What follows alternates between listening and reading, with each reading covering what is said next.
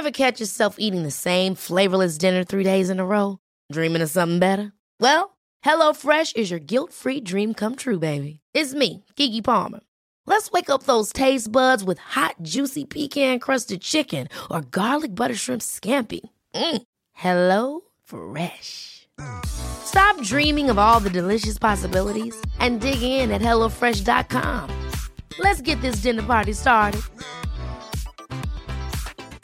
Hey, I'm Ryan Reynolds. Recently, I asked Mint Mobile's legal team if big wireless companies are allowed to raise prices due to inflation. They said yes. And then when I asked if raising prices technically violates those onerous two year contracts, they said, What the f are you talking about, you insane Hollywood ass? So to recap, we're cutting the price of Mint Unlimited from $30 a month to just $15 a month. Give it a try at mintmobile.com slash switch. $45 upfront for three months plus taxes and fees. Promo rate for new customers for limited time. Unlimited more than 40 gigabytes per month. Slows. Full terms at mintmobile.com.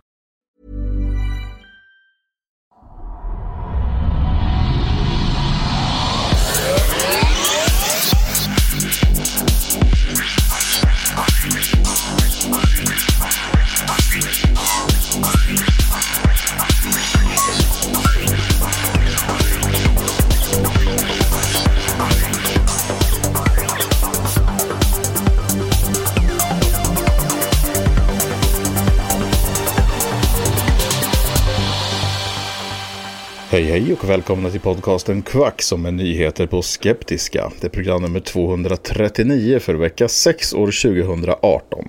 David här som sig bör och även Frida. Hej Frida. Hej hej. Hej hej. Och Henrik. Hallå, hallå, hallå. Hallå. Har ni haft en bra vecka? Ja, Eh, absolut. Inget att klaga på. Det, Det var det har trevligt. varit massa snö. Det har Ja. varit jättefint. Ja, här har mer varit regn. Ja, ja, det är ju inte så, riktigt lika Sånt håller vi inte på med här. Nej, Nej. sånt, sånt Nej, det är mer slask och den grejen. Men David, du har haft mer snö än vad jag har haft Ja. tror jag. Men jag, har haft, jag tycker jag har haft... Ja, du var okej typ insnöad va? Ja, eh, alltså vi har en, som en uppsamling, snöuppsamling kan man säga, utanför, precis där vi, utanför vårt hus här. Mm. Så att hela, allting som krafsas upp på våran gata tenderar att hamna utanför oss eftersom det, vi har en liten gård här liksom. Men eh, Kul. Okej. Jag läste någonting här i, här i veckan om att det var nå- någon från SMH i alla fall som sa att hade vi inte haft eh, vi har ju haft plusgrader i några dagar eh, under Ja. det var några dagar i januari så har vi haft det några dagar nu hade vi inte haft det alls så det, för det gör ju att snön blir mycket mer kompakt då. Eh, Mm. och hade vi inte haft det så hade vi haft ett snödjup på mellan eh, 2,5 och 3 meter. Åh jävlar. Mm. Att nu ligger det bara på runt 1,70.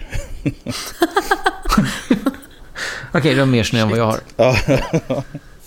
ja, det är galet faktiskt. Vi har ju haft snö sedan i början på december. Jag har inte varit med om sånt här förut faktiskt. Så att, men ja, Nej. det går. Coolt. Det är skönt att ha fyrhjulsdrift kan jag säga. Det ångrar vi inte. Ja, och gud vad skönt det är när man är ute och åker och det är halt. Eller vi var, ute och åkte skidor. Så, Ja. in- Inte för att vi åkte skidor med bilen, men vi skulle upp till stugan. Och det, det är bara snö, packad snö på vägen och så Mm. låg vi bakom någon framhjulsdriven liten sak. eh, Som bara kämpade sig upp för backen och hjulen bara snurrade, snurrade, snurrade, snurrade. Den bara precis kom upp. Låg man där bakom lite lugnt och tryckte på gasen och liksom släppte inte det minsta. Ja, Det är nej det är... skönt. Det, Dock läskigt att ligga bakom någon sådär när man är lite tveksam. Ifall den kommer gå jo, upp. Men det var väldigt skönt att, att veta att det där, det klarar, det klarar vi. Det klarar vi Det mycket är- bättre än de. en sak som är väldigt bra här i Sundsvall är att eh, det är väldigt backigt här. Eh, det är väldigt bergigt. Och Ja, då är är det så att de har byggt jättemånga busshållplatser i lutning. Och bussarna här i stan, alla bussar här i stan har tvåhjulsdrift, har framhjulsdrift. Eh, så att eh, det är ganska vanligt att bussar eh, ligger i diverse diken och sladdar runt och håller på här. Så att det är lite spännande att åka buss kan jag säga.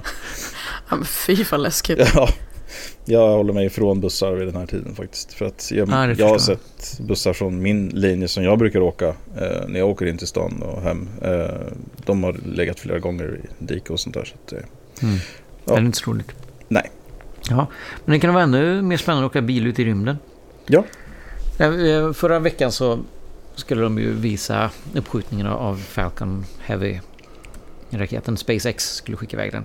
Mm. Då blev ju det lite förskjutet eh, så att det var ju först efter, efter vi var klara med inspelningen som de sköt iväg den. Det var ju Mm. häftigt att, att, att se. Jag, jag såg det först reprisen sen men den- här Teslan de sköt upp, den röda Tesla Roadstern med, med en, en rymddräkt. Himla fräcka bilder det blev när den Ja, ut i rymden där och, och seglade omkring. ja Ja, det var absolut. Det var skitcoolt. gött. Jag kollade faktiskt live. Mm. Eh, och jag trodde inte, jag är inte så intresserad av sånt här egentligen, men det där var verkligen ascoolt. Mm, det var så var det. coolt att se den här lilla tidslinjen där de markerade allting. Men de Nu kommer det här hända, nu på, kommer det här hända. På den, den biten av det.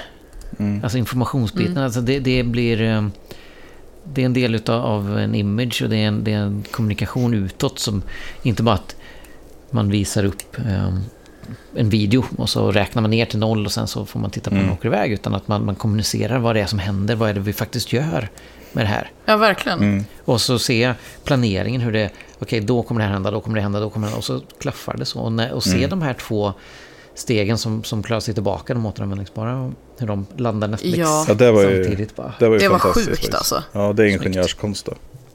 Ja, det är det. Det var- Sen att den ena, eh, liksom mittensteget, eller vad heter huvudsteget, inte, inte lyckades landa som det skulle, det är ju något annat då. Mm. Mm. Men men. Men det är ändå Eh. gravt imponerande.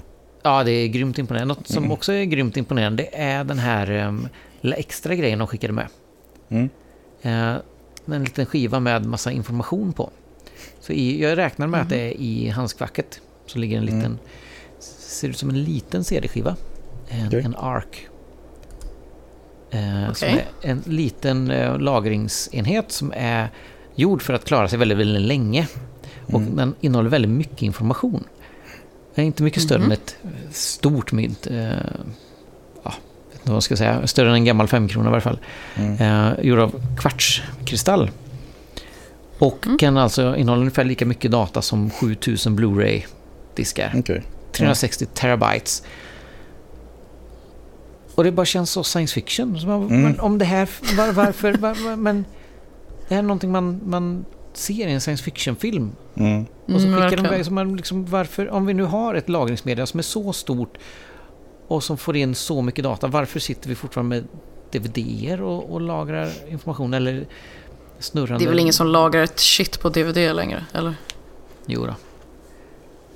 Ja, jag fan. Ja, inte det, så många, Det men ändå, det är utdött. Men... 360 terabyte på en sån där liten disk. Ja, nej men det är skitcoolt. Alltså att, Men det är förmodligen så att det kanske inte är- är kostnadseffektivt direkt. Nej. nej, inte än. Nej, men det är ju väl så. Men att lagra information på det här sättet, skicka iväg som ska klara sig jättelänge då. Den ska klara Mm. sig ja, en miljon år, eller miljoner år står det här. Mm. Det är ju grymt i sig och det liksom dyker upp lite så här. Ja, ja, förresten, by the way, så är det här med också. Mm.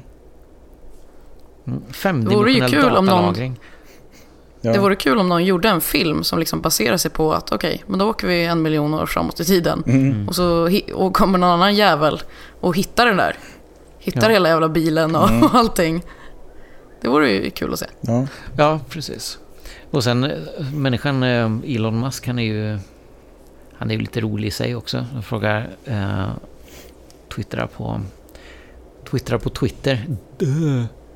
Men eh, twittrar ut och frågar Why is there no flat Mars society? Mm. Det var li, lite fyndigt så. Men eh, såg ni eller hörde ni svaret från Flat Earth Society? ja, jag Nej. såg det.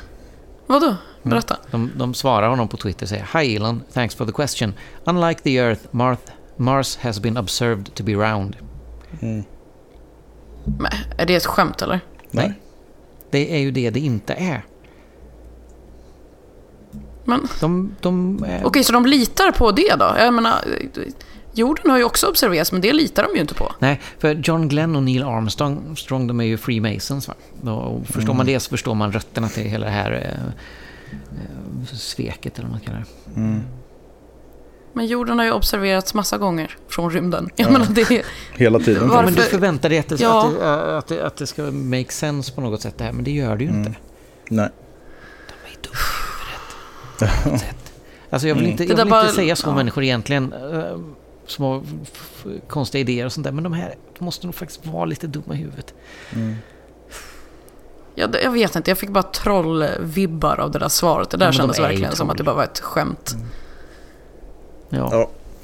ja, ja skitsam. Ja. Det, det var det. Jag tyckte det var väldigt, väldigt fascinerande eh, Ja, det det. i, veckan och titta på de här bilderna och att vi kan göra sånt. Samtidigt så känner jag, det är verkligen, alltså vi väldigt, väldigt tidigt stadie. Det kanske är jag som kollar för mycket på science fiction, men de här raketerna och all den här kraften och eld och allt sånt där. Att, ja, det här är liksom våra första steg Mm. på något sätt ute i, i rymden. Ja, absolut. Mm. Ja, eh, vi har säkert anledning att återkomma till både Elon Musk och kanske även rymdfärder. Eh, men vi kanske ska ta och köra igång. Mm. Så vi Yes. kommer igenom vårt digra manus eller schema eller vad vi ska säga. Eh, Har du vi ska manus? börja med nyhetsronden.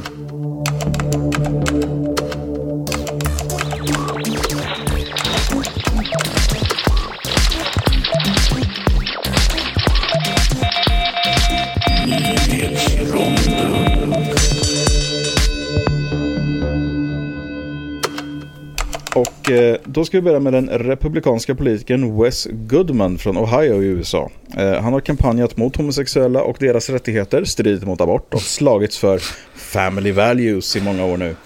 Eh, hans politiska bana kan dock ha tagit en liten annan vändning nu när han har ertappats med att ha sex med en man på sitt kontor.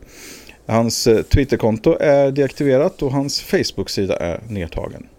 Och ja, så kan det gå, Vi har hört det förut. Ja. Men alltså finns det någon homofob som inte är gay? Det känns som att det är så jävla många. Mm. Nej, det, det är nog så. Eh, I The New Yorker så läste jag en lång och oväntat intressant artikel om, om Paper Jams. Det som alla som säkert har hanterat en kopiator känner väl till. Faktiskt riktigt, riktigt intressant artikel. Eh, Den heter Why do paper jams persist? Och frågan liksom är egentligen varför, varför har vi fortfarande det här problemet? Har vi inte liksom utvecklats förbi det här? Och det är faktiskt har blivit en av mina favoritartiklar den senaste tiden. Den är lång och intressant.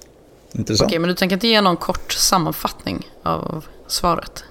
Och det är komplicerat och det, och det handlar om, om mekanik och, och papper, att det är papper... Ja, Nej, okej, jag förstår. Man Ja. får läsa den själv. Ja. Liksom, ja, men det är lite fuktigt och så viker sig pappret på ett annat håll och så kan man inte göra så för då, blir det, för då kladdar man ut det och bla bla bla. Nej, men det Ja. var, att läsa de här, eh, den sekvensen i det här när, när ett gäng ingenjörer sitter och funderar på om, i en viss kopiator om man skulle kunna förhindra då. Och så, ja men Bernoulli-effekten, så nej men det går inte, vi kan inte ha det sug, nej det går liksom inte. Nej, det var, ja, Det låter faktiskt intressant. Du har riktigt sålt in det till mig. Ja, vad bra. Då får man läsa den. Eh, den omtyckta läraren Jocelyn Murphy från Florida gifte sig tidigare i februari. Vilket kan tyckas vara ganska okontroversiellt. Eh, att hon gifte sig med sin flickvän Natasha Haas kan också tyckas vara något vi 2018 inte riktigt lyfter på ögonbrynet för. Eh, hon har jobbat på St. Peters and Pauls katolska kyrka i Miami de senaste sju åren. Men direkt efter att hennes bröllopsbild publicerats på nätet så fick hon sparken. Enligt skolan så var hon inte rätt sorts katolik på grund av sin partner. Så tänk om hon ändå har varit en man som fingrat på barn. Jag menar då hade det varit okej. men ömsesidig kärlek mellan vuxna människor är sån smuts. Det passar inte in igen. Nej, nej, det gäller ju att vara Ja, rätt man, man måste ju ha lite gränser faktiskt. Ja absolut, Ja. jag förstår. Göra- Stäm. Hur skulle det annars se ut? sorts. Alltså övergrepp är okej, men, men eh, kärlek det, är- det är ju inte okej. Nej. fy, Ömsesidig kärlek mellan vuxna? Nej, nej, nej. Nej. Nej. Dra gränsen någonstans, det är bra. På tal om... ehm, ja, nej, skitsam. Eh, David Huggins är inte som alla andra. Eh, det hela började när han var 17 år gammal och blev av med sin oskuld till en utomjording. David har länge sett konstiga varelser och han har även fortsatt med att ha sexuella relationer med utomjordingar. Han är idag 74 år gammal och målar tavlor av sina sexuella äventyr. Det har säkert hänt. Alltså, det är säkert inte bara hjärnspöken och ett sjukt sinne. Men om ni vill veta mer om honom kan ni se dokumentären. Love and Saucers som handlar om honom. Eh, streamar på nätet. Eh, Jag gick in och kollade på hans tavla där. Den var ju väldigt speciell. Ja, Ja, det, det, inte det, det förstod jag nästan när jag Ja, hörde det är talas om det. kille. Ja. Eh, han är säkert... Han, nej men... Ja, han har säkert varit med om det. Det, Ja, det absolut. Det låter trovärdigt. eh, vi ska avsluta med Det, det är det 52-åriga... enda logiska. Han Ja. har ju fan till och med målat bevis på det. Så att det är, Ja, precis. Ja, vi ska avsluta med 52-åriga Gerardo Martinez som är pastor vid The Miracle Christian Church i Pasco County i USA. Då. Han har arresterats på grund av att han genom att hävda att en tonåring i församlingen varit besatt av en demon lurat sig till sex av tonåringen. Eh, Martinez sa det till flickans föräldrar att hon hade multipla personligheter och att en av de här personligheterna var besatt av en demon. Samt att hon då, han då var tvungen att vara ensam med henne vid flera tillfällen för att driva ut demonen. Så att, var det här rätt sorts katolik, kanske? Ja. Ja, kanske. kanske.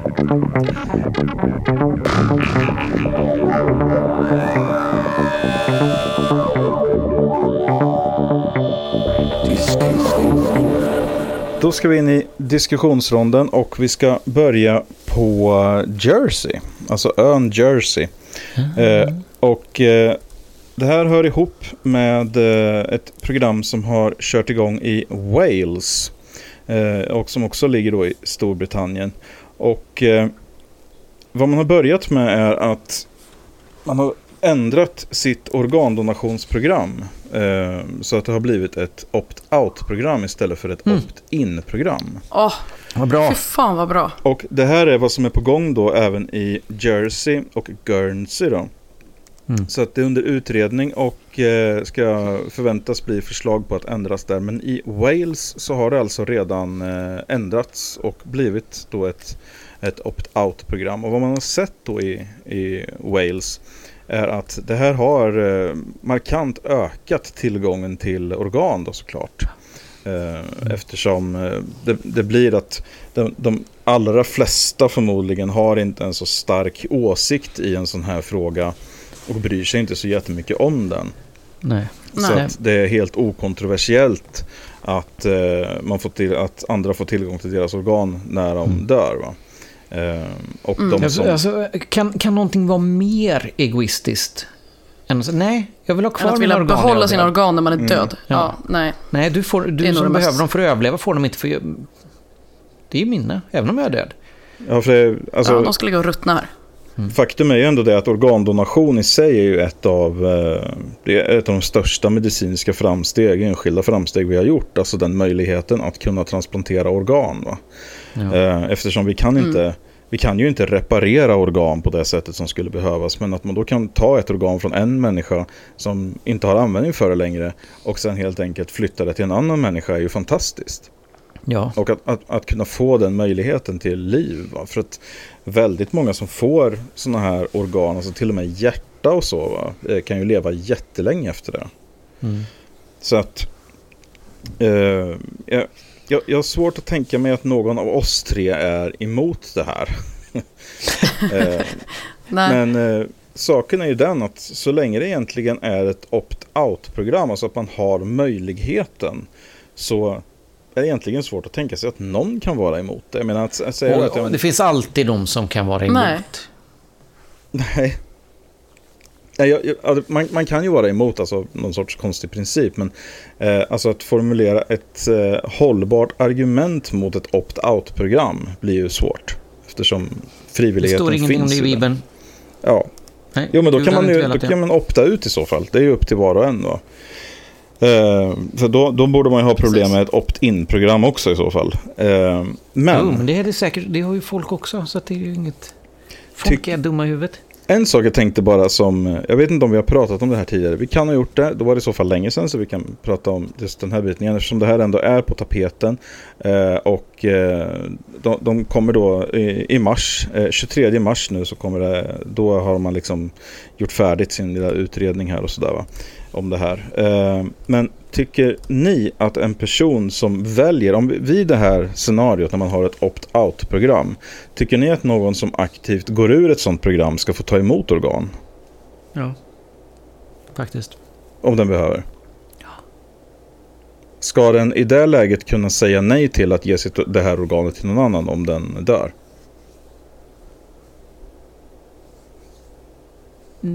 Nej.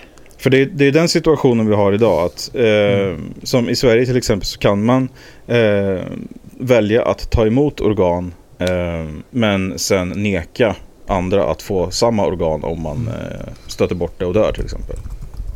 Så att man kan ta emot ett fullt fungerande organ och eh, som det inte är något fel på i sig men eh, den egna kroppen stöter bort organet, man avlider och då har man bestämt att eh, man, man, ska inte få, no, ingen annan ska få det här organet.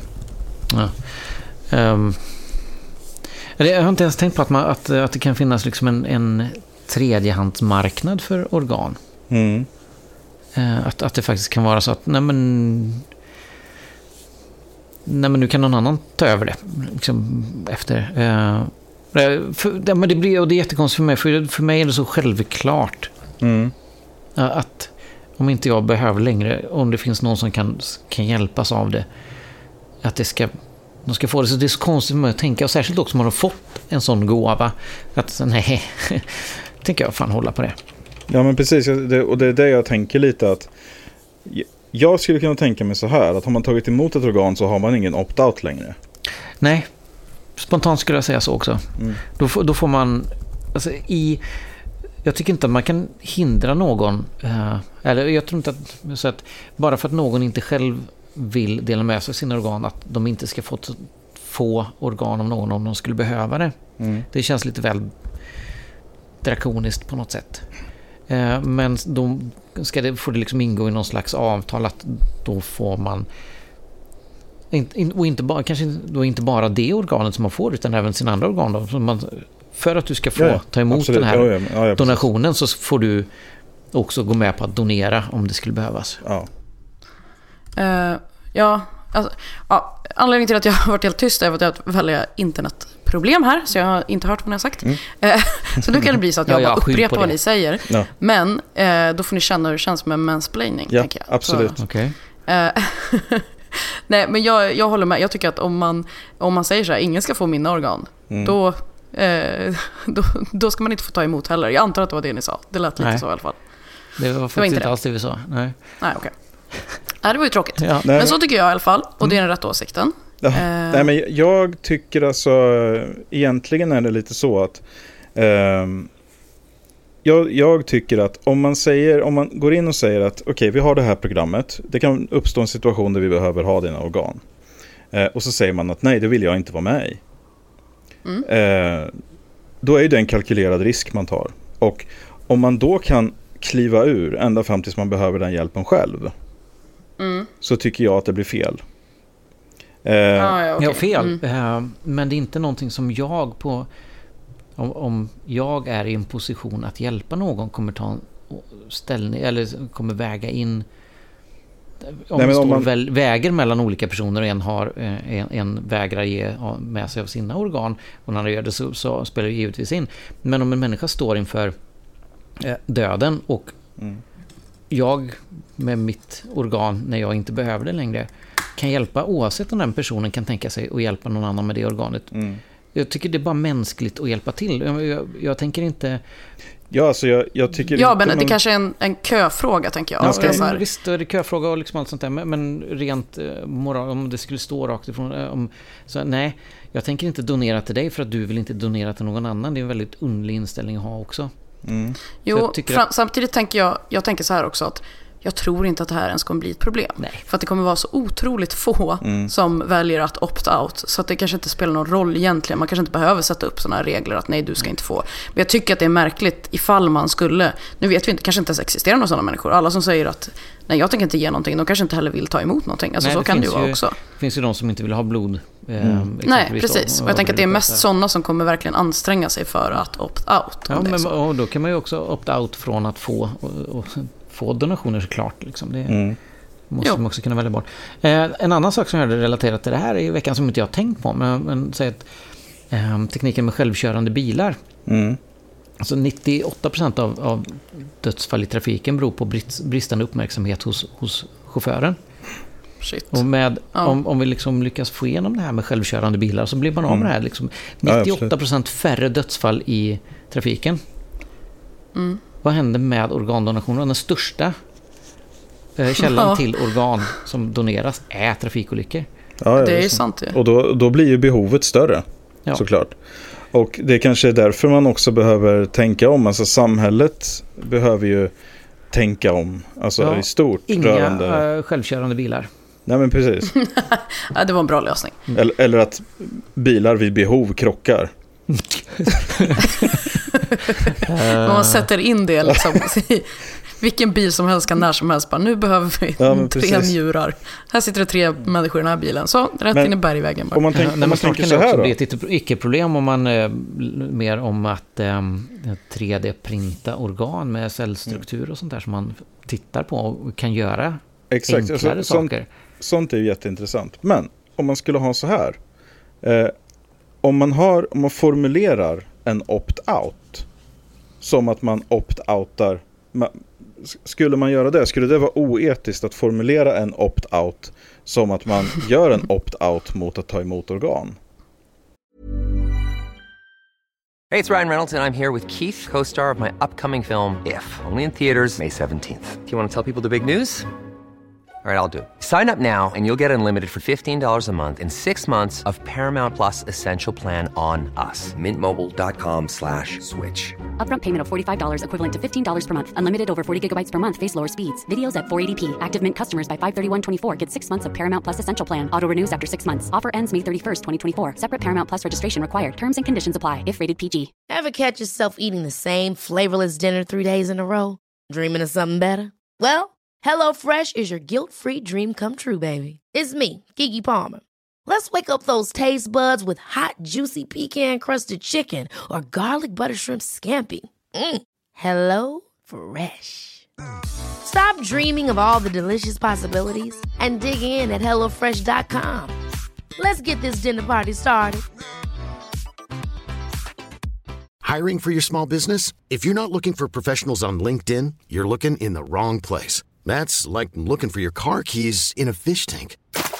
LinkedIn helps you hire professionals you can't find anywhere else, even those who aren't actively searching for a new job but might be open to the perfect role. In a given month, over 70% of LinkedIn users don't even visit other leading job sites. So start looking in the right place. With LinkedIn, you can hire professionals like a professional. Post your free job on linkedin.com slash achieve today. Samtidigt som man gör en opt-out för att eh, ge sina organ såklart. Ja, men det är ju typ samma sak Men, egentligen. men det, det är ett medvetet val. Det är inte så att vi säger Jo. att du tog bort det här, därför kommer vi inte att hjälpa dig. Det är en sak.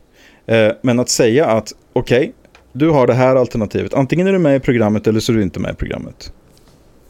Och då, Mm. då säger den här personen, den här personen gör ett medvetet val och säger att "Ja, men, okej, då är jag inte med i programmet. Mm. Ska, skulle det påverka? Men jag tänker att det är samma sak. Alltså, Ja, det, det är ju bara en semantisk fråga. Ja, men ja, det är en avtalsfråga. Alltså, den andra, det andra alternativet är ju att man har ett opt-out-program för organdonation. Och, när, och jag kliver av det organdonationsprogrammet, jag blir sjuk och då säger lä läkare, läkarkåren till mig att du klev av från det här programmet, därför kommer vi heller inte att ge dig ett organ. Då kan jag säga Mm. att okej, jag, jag, det, det var ju dumt, jag tänkte inte på det. Men om det står klart för mig, om jag får hem ett papper där det står att okej, skriv på här så är du ute. Då, kan du inte, då, då kommer vi inte att röra dina organ vid ett eventuellt eh, dödsfall till exempel. Och du kommer heller inte få ta emot ett organ eh, när, om du behöver en organdonation. Mm. För då, då, Ja, är det, då, då är det ett medvetet val. Alltså det, det är en risk jag tar. Det är som att inte betala för sjukförsäkring eller, eller vad som helst. Det, är- det är någonting som jag, som jag väljer att göra då. Mm. Jag har relaterat lite till det jag sa innan. Om tillgång och efterfrågan. Lite Ja, för alltså- styr. Nej, för finns det väldigt få organ att, som doneras.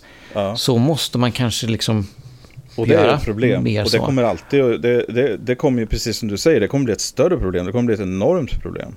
Ja, tills Men vi lär tror oss printa eller, eller Ja. växa tillbaka organ. Om vi kan styra på, på en DNA-nivå vilka... Jag menar, jag kapar av en liten bit av mitt fingertopp så växer den tillbaka.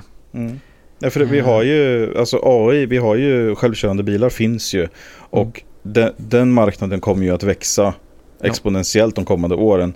Så att, och det i samma takt, samma takt, precis som du säger, så kommer ju antalet tillgängliga organ att minska kraftigt. Och då kommer det vara så att vi har en kösituation. Och den här kösituationen blir sämre av att folk säger, det blir, det blir värre av att folk säger att jag vill inte vara med på det här. Ja. Men du sa att i Wales hade det blivit fler organdonationer. Men Ja. det, det, det förstår man ju. Men finns det någon liksom, mer statistik kring det? Jag är det så här att, såg oj, inte det i det här. Det är från ITV det här. Jag såg inte, de hade ingen statistik där i alla fall. Det skulle man ju gärna vilja veta ifall det är så här, okej, kötiderna har minskat så här och så här mycket. Mm, ja. Och eh, liksom, hur många procent var det innan som var organdonatorer? Hur många är det nu? Och så. Mm. Ja, det Jag vet finns inte säkert... hur många det är i Sverige som är. Nej, jag vet inte heller. Men det tycker man hör Det är ändå. nog, man bli, skulle nog bli chockad om man visste hur lite det var. Så känns det. Ja, så, så kan det Ja. absolut vara. Det finns säkert statistik på det om man Ja. orkar googla lite. Ja, precis. Mm, Det kan våra lyssnare få göra. Ja. Ja, nej, men det är i alla fall bra att det kommer upp och att det kommer till sådana här eh, idéer. Att eh, göra det. Jag tycker att, som jag brukar säga om många saker, jag tycker det är underligt att det inte har varit så innan. Varför, varför var det inte från början ett, Mm. liksom, nej men jag vill inte, istället för nej men jag vill. Mm. Nej, men med många andra sådana system så kan man ju tänka så här att det, om det är eh, blodgivning eller vad det är för någonting, att det är ändå någon typ av uppoffring man gör. Mm. Men här är det ju inte ens det. Nej, Här är det liksom, man är ju borta redan. död. Ja. Det är Ingen, Ja. ingen användning för det. Eller som Carl, Carl Pilkington, eh, Ricky Gervais kompis där. Eh, frågan om, kunde, om man kunde tänka sig donera organ. Ja, allting förutom ögonen. Ja, Ja, just det. ja. Ja, var, var, varför inte ögon? Nej, tänk om den personen som får mina ögon tittar på någonting som inte jag vill se. ja. Ja, det är bra. Typiskt Carl Pilkington-åsikt. Mm. Ehm, ja, ja, vi går väl vidare va? Eh, ja, Prata lite religion va Frida? yes. Fan vad härligt det är att höra vad ni säger nu. Ja, jag har ju inte gjort skönt. det i hela början av avsnittet. Mm. Det känns lite Om jag har svarat lite konstigt och, och att du faktiskt kan, kan svara på Ja. det du säger. Mm. Precis, nu jävlar. Nej, men eh, Migrationsverket. Mm. Eh, det är en handläggare där som har sagt att eh, kristendom och islam har samma gud. Mm. Eh, och det var i en, vad ska man säga, en intervju med en asylsökande. Och den här asylsökande har konverterat från, eh, från islam till kristendom. Mm. Eh, och, när, och, och då söker då på grund av eh, religiösa skäl. För att det inte är säkert att vara eh, kristen i Afghanistan, vill jag minnas att det var. Ja. Ja, precis. Och han, den här personen då säger att han har konverterat från islam till kristendomen, men eh, Migrationsverket tror inte på honom. Mm. Ehm, och då försöker de ju utreda då ifall det är en riktig konvertering eller inte. Mm. Eh, och då, då blir det ju lite konstiga frågor som de måste ställa. Alltså jag tycker att, jag vet inte vad jag ska tycka i det här. Vi, vi får se vad ni säger. Ja. Ja. Eh, handläggaren inleder enligt utdrag ur ett protokoll som Dagen fått läsa. Jag läser det här direkt ur tidningen Dagen. Då. Eh, citat. Du säger att du hatade din tidigare gud, eh, men det är samma gud inom kristendom och islam. Hur förhåller du dig till det? Slutcitat. Den asylsökande mannen svarar då. Eh, jag vill säga att jag har fått en väldigt bra bild av Gud.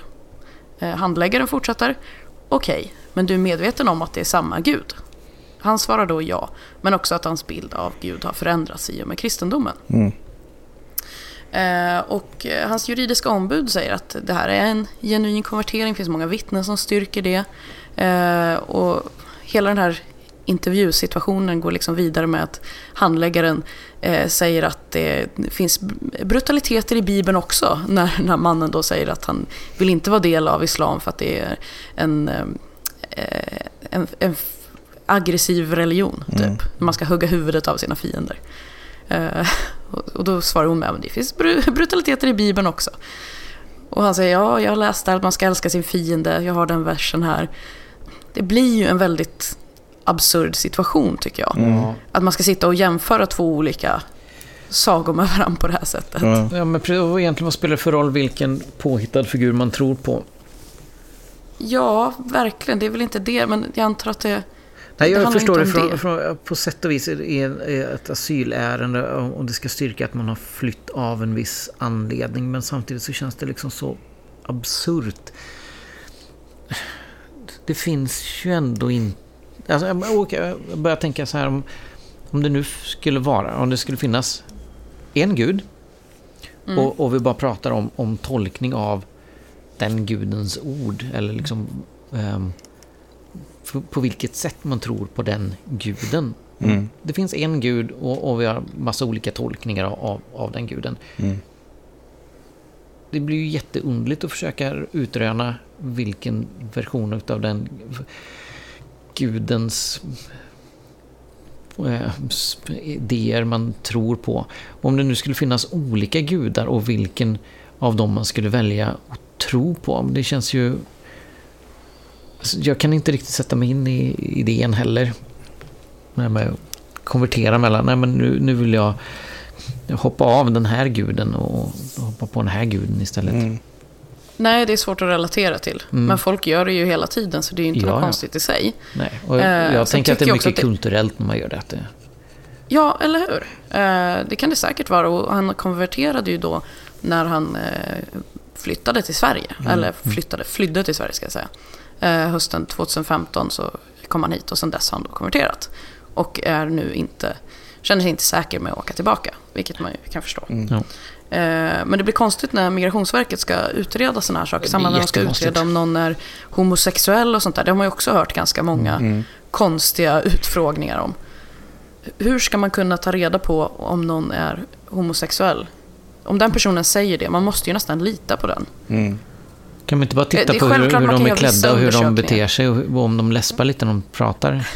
Ja, men det, precis, det blir jättekonstigt. Jag känner lite att det är samma sak här. Ja. Ja. Vad säger du David? Du är väldigt tyst. Ja, alltså grejen är ju den att det som eh, Migrationsverket gör, eh, i vissa fall mer framgångsrikt än andra får man väl lov att säga, är väl det att de behöver ju egentligen granska de påståenden som eh, migranter kommer med eftersom säger man att okej, okay, om, om du vill komma in i Sverige, säg att du är kristen så kommer du in på en gång. Då kommer alla in. Eftersom då är alla kristna. Eller då är alla homosexuella. Jo, och, absolut. Och, och det, det, är ju så systemet är konstruerat. Och det har ingenting med eh, migranterna i sig att göra. Det är inte så att de är speciellt ohederliga eller inte går, går att lita på av andra skäl. Utan eh, de, har, de har ställts inför en extremt desperat situation och de, skulle göra, de gör det som krävs och det skulle vi också göra i den situationen. Ja, absolut. Eh, så att vad vad de egentligen försöker utröna här då är ju då att eh, är det här för att är, det på riktigt? För att eh, jag kan mycket väl tänka mig att livet som kristen i Afghanistan är eh, svårt. Mm. Och eh, även som homosexuell till exempel. Och då, eh, då är det ju av ett intresse för eh, Migrationsverket att se då att okej, okay, om, om vi skickar tillbaka den här personen, eh, kommer han då att utsättas för ett omedelbart döds, eh, dödshot? Va? Kommer det finnas en hotbild mot hans person? Och kommer man fram till att ja, den här historien stämmer inte, han är fortfarande muslim, då, då är svaret på den frågan nej, alltså ur, ur den aspekten. Va? Mm. Eh, kan finnas annan hotbild såklart. Jag menar det är inte ett land som jag skulle turista i eh, direkt. Men eh, det, det är ju det de måste utröna. Jag upplever att lite av den indignation som lyfts fram här eh, från kristet håll handlar i regel om att eh, själva idén om att eh, det skulle ha, ha, med samma gud att göra är mm. förnärmande för många av dem. Precis, ja, ja, de här, det, I den här dagen-artikeln tar de upp det som en, de, de kan inte ta ställning i en teologisk fråga. Mm. Nej, precis. Jag, tycker, jag håller inte med om den kritiken som förs fram här. Den mm. tycker jag är konstig. Men samtidigt så tycker jag att det blir lite weird med vissa typer av frågor. Mm. För att de kan omöjligt leda någonstans. Alltså att sitta och ställa massa frågor om så här, hmm, men eh, det är ju våldsamheter i Bibeln också. Mm. Det är väl inte så Precis. man tar reda på vilken religion någon tillhör, eller? Det är väl bättre att bara, jag vet inte, Nej, men, följa efter folk då och se om de går till en kyrka eller en moské. Ja. Ja, det, det tänk, kanske alltså, den... tänk att sitta på Migrationsverket och få det här i uppdrag och bara känna, men hur i helvete ska jag hantera det här? Mm. Ja men verkligen. Det är, men det är jätteorimligt. Det är orimligt från båda håll. Så att jag kritiserar ju inte de enskilda personerna på Migrationsverket heller. Mm. Men, och jag förstår vad du säger också David. Jag fattar det. Att man inte bara kan säga, säg att du är gay så får du stanna här för evigt. Mm. Det är inte det. Men vissa saker man har läst, det gör mig verkligen så här beklämd. Alltså jag tycker inte man ska behandla folk så. Nej, När de flyr inte. från förtryck på grund av sin sexualitet. Mm. Sen får de sitta och svara på frågor om hur ofta de runkar och vilka män de tänker på eller vad fan det är mm. för någonting. Det, ja. Mm. Jag tycker det är jävligt osmakligt och jag tycker inte att det leder någon vart. För man kan ljuga om det också ja, om man ändå absolut. ljuger. Ja, men så är det. Och, Nej, det är, ja. Eh, sen då, eh, jag kan, jag kan inte heller riktigt se att... Eh, jag kan förstå en eh, person som sitter och genomför den här intervjun och tänker att okej, okay, nu ska vi se hur mycket den här personen verkligen kan om Bibeln.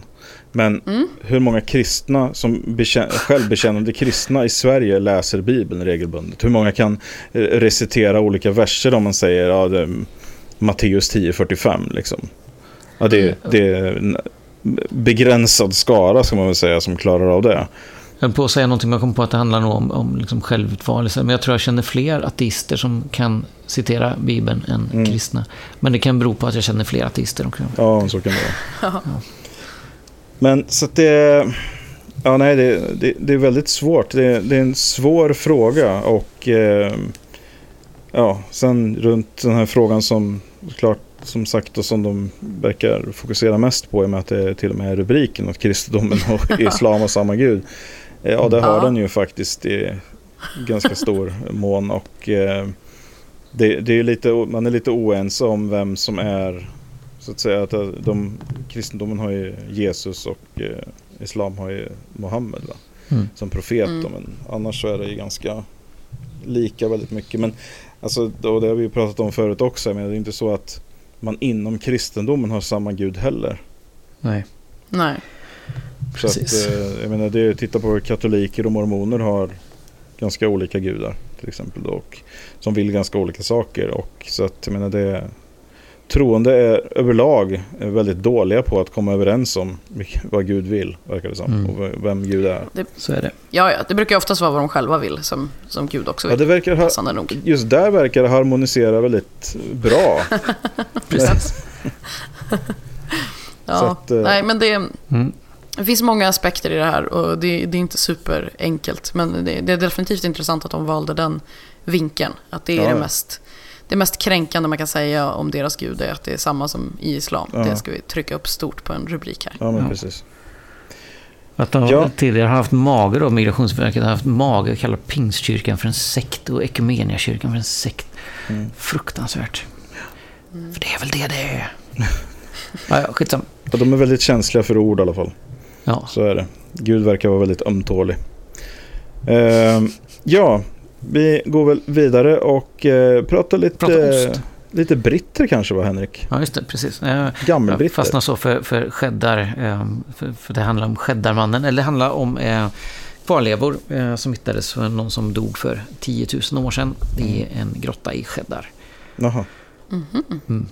Eh, och man har kommit fram till nu då efter att ha studerat DNA, man borrade upp eh, pannbenet lite och så plockade ut lite DNA och lyckades rekonstruera DNA. Och till skillnad från man då tidigare har tänkt att ur, urbritten är, är vit med rött hår eller rödlätt.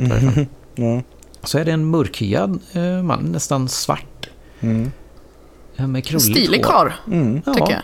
Alltså ganska så Alltså eh, så här Mellanöstern, men det, eh, mer vad vi kanske ser som europeiska drag, men med mörk hy. Ja, ja. Än, än, vad man ser liksom skillnader idag, någon som kommer från Afrika idag kanske. Med, mm.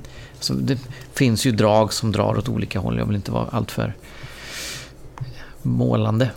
Mm. Nej, måla inte in det i det där hörnet. Nej, precis. För det, givetvis är skillnaden inom grupperna större än mellan grupperna och så mm. vidare. Men det som vi traditionellt ser, men för att försöka på något sätt förklara, eh, förklara den här figuren. Jag förstår inte hur DNA kan, för man har en bild här på en rekonstruktion, om DNA, DNA eh, säger någonting om längden på håret, för den här har ju långt hår.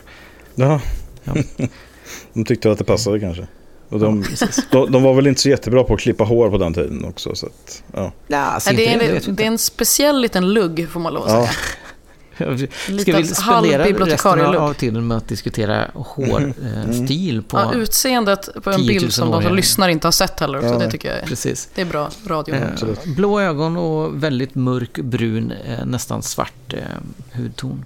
Mm. Och nu har jag även sett att det sprids lite, eh, man pratar om att även, även i Skandinavien, eh, så kom, de som kom hit, och grejen handlar om att eh, efter istiden, när de här områdena återbefolkades efter istiden så kom det människor upp söderifrån. Det är ju inte så konstigt. Mm. Så jag tycker inte att det här känns egentligen undligt och sen så har man under då, när vi pratar 10 000 år, mm. det spelar liksom ingen egentlig roll, för det är så mycket evolution som har hänt under den tiden. Så de mörka tonerna i huden som behövdes för att skydda mot solen, de försvinner för att det sker evolution. Mm. Det är väl inte så jättekonstigt egentligen. Men man också säga att de, de som levde innan istiden förmodligen var ljushyade för att de Okej. levde här uppe. Men när, när återbefolkningen efter istiden kom så var det mörkhyade människor som kom. Mm. Och det är de som är till grund för ganska mycket av eh, befolkningen uppe i Norden nu faktiskt är. Mm. Och det är ju inte alls konstigt tycker jag. Jag. Jag känner inte att det här känns konstigt, men jag kan tänka mig att det retar ganska många Sverigedemokrater eller UKIPare. Mm. Liksom att säga att nej, men era förfäder var mörkhyade, inte, inte vita. Och jag har svårt att förstå den här upphängningen på vad fan spelar det för roll? Vilken färg på huden någon har. Mm. Det var väldigt, väldigt svårt att förstå. Jag har svårt att förstå det på liksom i, idag. Man pratar om hur människor ser ut. Att man ska vara värd olika för att man ser olika ut. Men också hur alltså att man sätter sån stort värde i sin identitet som vit. Att man får reda för att, på att för 10 000 år sedan så fanns det någon som kunde ha varit min förfäder som var mörkhyad. Och Ja. det får mig att bli, känner mig lite obehaglig. Jag har väldigt, väldigt svårt att förstå. Och eh, har inte jag läst någon som reagerar så heller, men jag misstänker ju ja, hur, det, hur det kommer låta eller hur det känns. Med, ja. Ja, Nej, men, men det är alltså, som sagt, det känns som en så otroligt... Och det, det är alltså så otroligt trivial grej att reagera på och det är väl typiskt för de här grupperna är väl lite det att de tror sig mer eller mindre veta allt de behöver veta om en människa bara genom att se en sån här yttre Mm. sak. Va? Och sen som, ja, eh, det kommer förmodligen blåsas upp större. än vad- Folk kommer reagera högre. Nu säger man att Mm. idag så är alltså 10% av befolkningen i, i Storbritannien som kan spåra tillbaka till den här typen av befolkning som vi pratar om de här 10 000 år. Mm. Eh, och det är väldigt litet urval vi har. Vi har, vi har ett fossil Ja, ja. som ja, vi har tittat precis. på. Så, så att det är det är inte, man kan inte dra jättemycket slutsatser av det heller. Mm. Man sett, eh, det finns eh, fossil som hittades ungefär 5000 år tidigare, alltså för 15 000 år sedan i eh, en annan grotta. Mm. Eh, och de sägs ha, som jag sa innan, då, har haft eh, ljus hy och, och ljusare hår. Mm. Eh, intressant är att de säger att de, de verkar ha haft eh, kannibalistiska ritualer som gnaga på mänskliga tår och fingrar. Förmodligen efter att ha kokt dem. Och att dricka från polerade eh, skallar. Sånt. Mm. Jaha. Så det är liksom skillnaden. Eh, Vit, vit hy, kannibal, Mm. mörk hy. Ja, men då är vi civiliserade nu. Ja, precis. Som en liten kul. Ja. För då, då eh, var man sam, samlare och jägare, Mm. inte kannibal. Ja, nej, men lite intressant i alla fall att se hur Ja, ja. med all, all den här typen av forskning på, på varifrån vi kommer är ändå liksom på något sätt intressant att se hur eh, folkströmmar har, har flyttat sig och vad som har hänt. Och, ja, desto mer vi vet, desto bättre blir vi på något sätt. Va? Mm. Ja, absolut. Definitivt. Ja. Ja, eh, vi ska marschera på och eh, vi ska hålla oss till Sverige nu faktiskt. Vi ska till Växjö.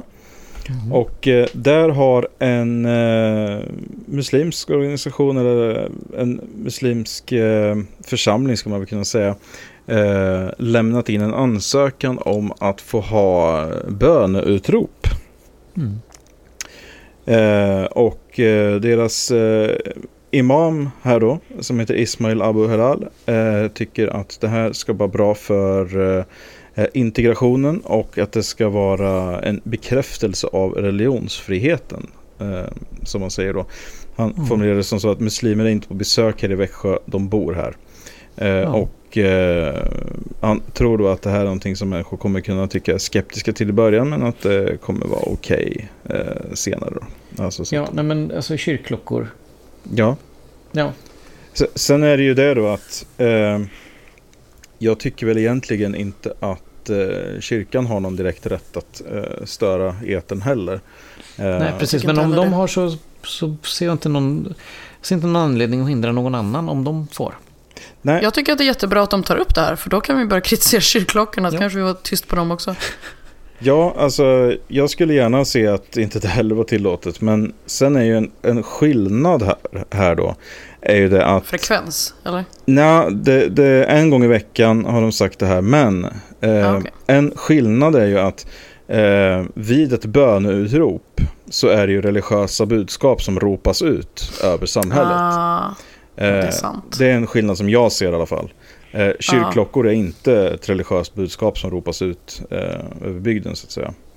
Eh, Nej. där vet vi att eh, klockorna kommer ifrån eh, kyrkan likväl som vi vet att eh, glassbilens melodi kommer från glassbilen.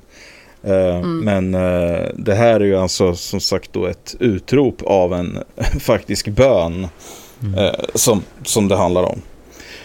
Och eh, pers personligen så tycker jag som sagt, jag tycker inte att eh, det, jag tycker inte att i en sekulär stat så har eh, man kan inte släppa ut allt som folk vill att andra ska höra. Jag tycker inte att det är någon rättighet man har att basunera ut sitt budskap. Speciellt inte ett religiöst budskap eh, till allmänheten. Och eh, jag hade inte velat bo nära kyrkklockor heller. Så att Nej.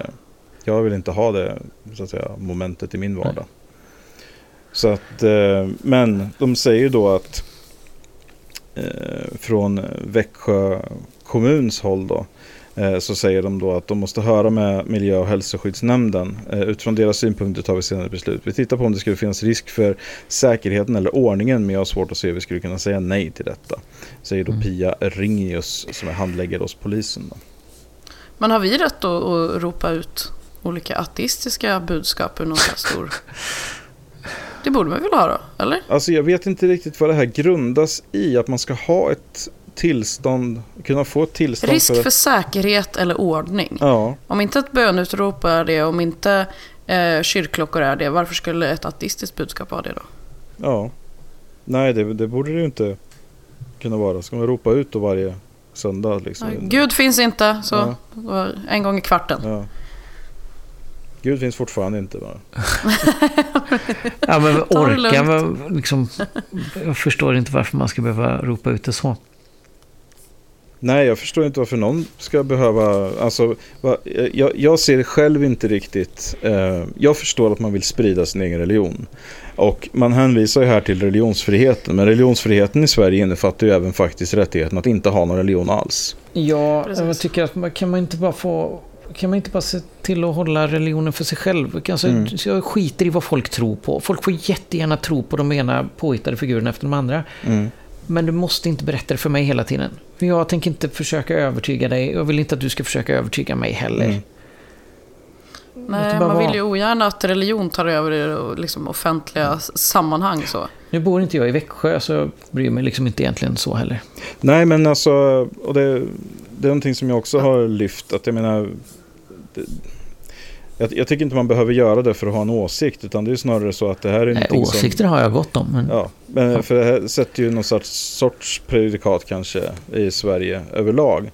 Mm. Och eh, Men det står att Stockholm redan har lämnat eh, tillstånd till eh, bönutrop.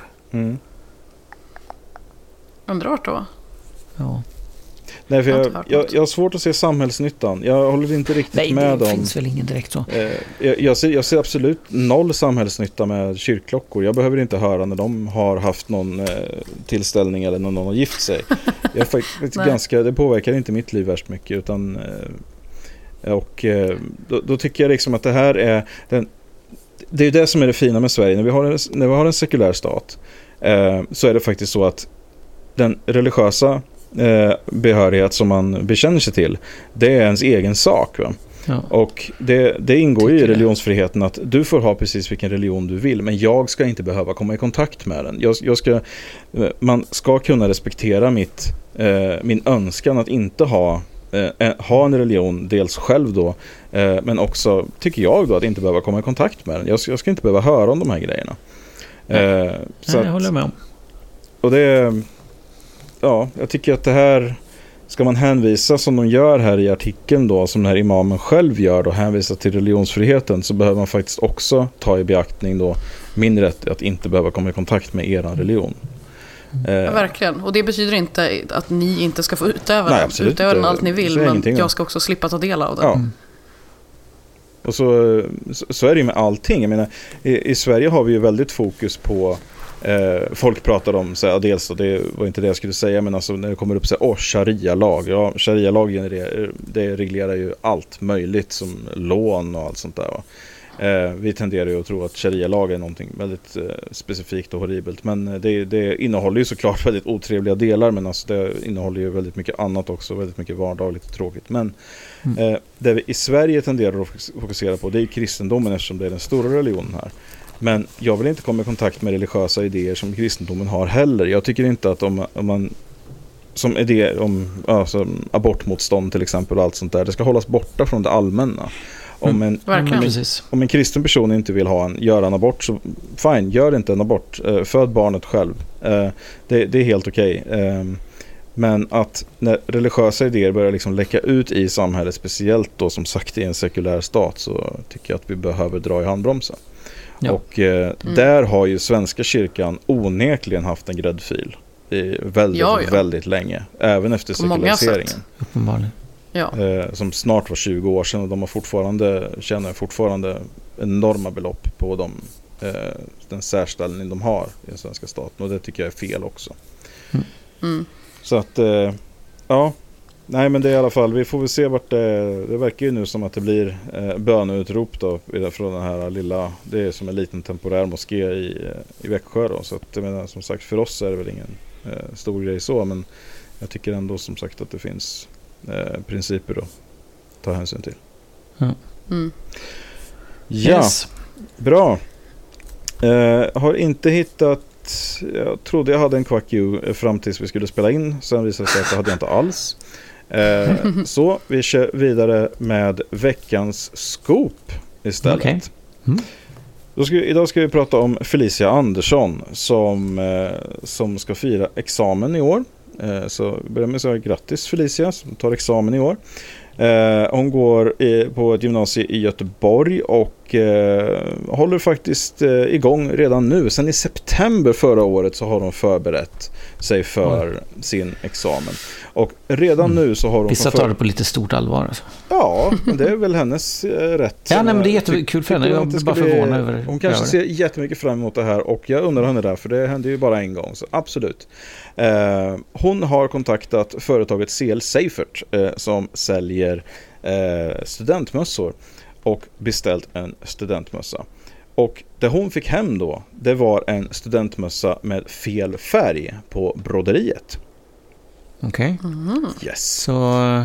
Så den här nyheten då har inte GT bara gjort en artikel om, de har även gjort en film om den här nyheten. Oj. Eh, och eh, ja, CL Seifert säger att det var så här hennes beställning såg ut. De har tittat på den, den såg ut så. Det var den här färgen på broderiet hon beställde. Hon säger att det skulle hon omöjligen ha gjort för hon vill inte ha svart broderi på svart bakgrund. Och eh, de har sagt att okej, eh, vi kan erbjuda dig halva priset på en ny mössa om du vill ha det. Och det är hon inte nöjd med tydligen. Så att, ja. Ja, det, det är mycket så här, hon påstår att hon bla bla, hon måste ju ha fått en beställningsbekräftelse. ja. Och enligt företagets system så har hon beställt det så här. Ja. Så att, eh, ja, lite tveksamt nyhetsvärde som kanske hör Ja. till i veckans skop. Definitivt tveksam rubriksättning. Shoppinglarm varnar alla för butiken. Nej. Sluta, stod det där. Varnar alla för butiken. Ja. Men det, det, var, det var bra att du plockade upp den. Shoppinglarm. Slår vi på stora trumman. Yes, som sig bör. Ja, ska vi avsluta med en insändare kanske? Ja, som sig bör. Ja, Buskörningen måste stoppas. Mm. Buskörningen på Göteborgsvägen i Lilla Edet måste stoppas innan någon råkar riktigt illa ut. Men farthinder eller refuger är dåligt alternativ. Gruppen i Lilla Edet centrum Guppen, inte gruppen. Guppen i Lilla Edet centrum har slitits ner och blivit vågiga. Ja. Mhm. Mm. Begränsad vägbana runt refuger har vi av erfarenhet sett nöter på asfalten och bildar gropar. Det bästa alternativet är fartkameror både från norr och söder på den aktuella sträckan som beskrivs i reportaget. Det blir mer surt om man behöver betala för sin lek. Hälsningar Lilla Edetbo. Fan vad de har svar på, eller de har lösningar på alla problem i Lilla. Gärdet känns som. Ja. Alla på insändarsidan. Ja. Ja, det är så. Fartguppen har slitits ner och blivit vågiga. Ja. Jag tänker att de är vågiga åt fel håll liksom. Ja, Där de ska vara helt raka, där är de vågiga, Jaha. antar jag. Ja, förmodligen. Ja, ja. ja jag, jag Så det är som bulor i vägen bara. Det är alltid fascinerande att få, sig, Men att få den här insikten i hur det är att bo i och leva i Lilla Edet. ja, jag tänker fortsätta Ja. med det. Det kanske Ja. det är liksom veckans lilla edet eh, eller någonting. Jag vet Ja. Ja, Ja. och med den eh, kanske i viss mån oönskade insikten så säger vi för den här veckan hej då från David. Hej då från Frida. Och hej då från Henrik. Hej då. Hej då. Hej då.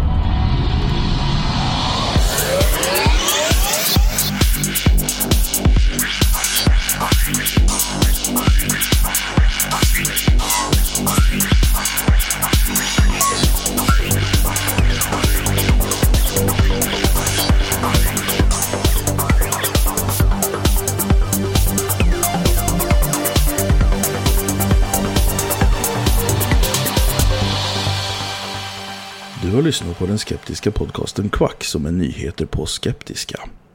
Du finner oss på vår hemsida www.quacku.se eller på Twitter under kontot quacku. I den permanenta panelen sitter David som bloggar på imsoevil.com och heter Davbio på Twitter. Frida som har en stående krönika i tidningen Sans och heter Charmkvark på Twitter. Och Henrik som twittrar friskt under namnet Dr. Ohm.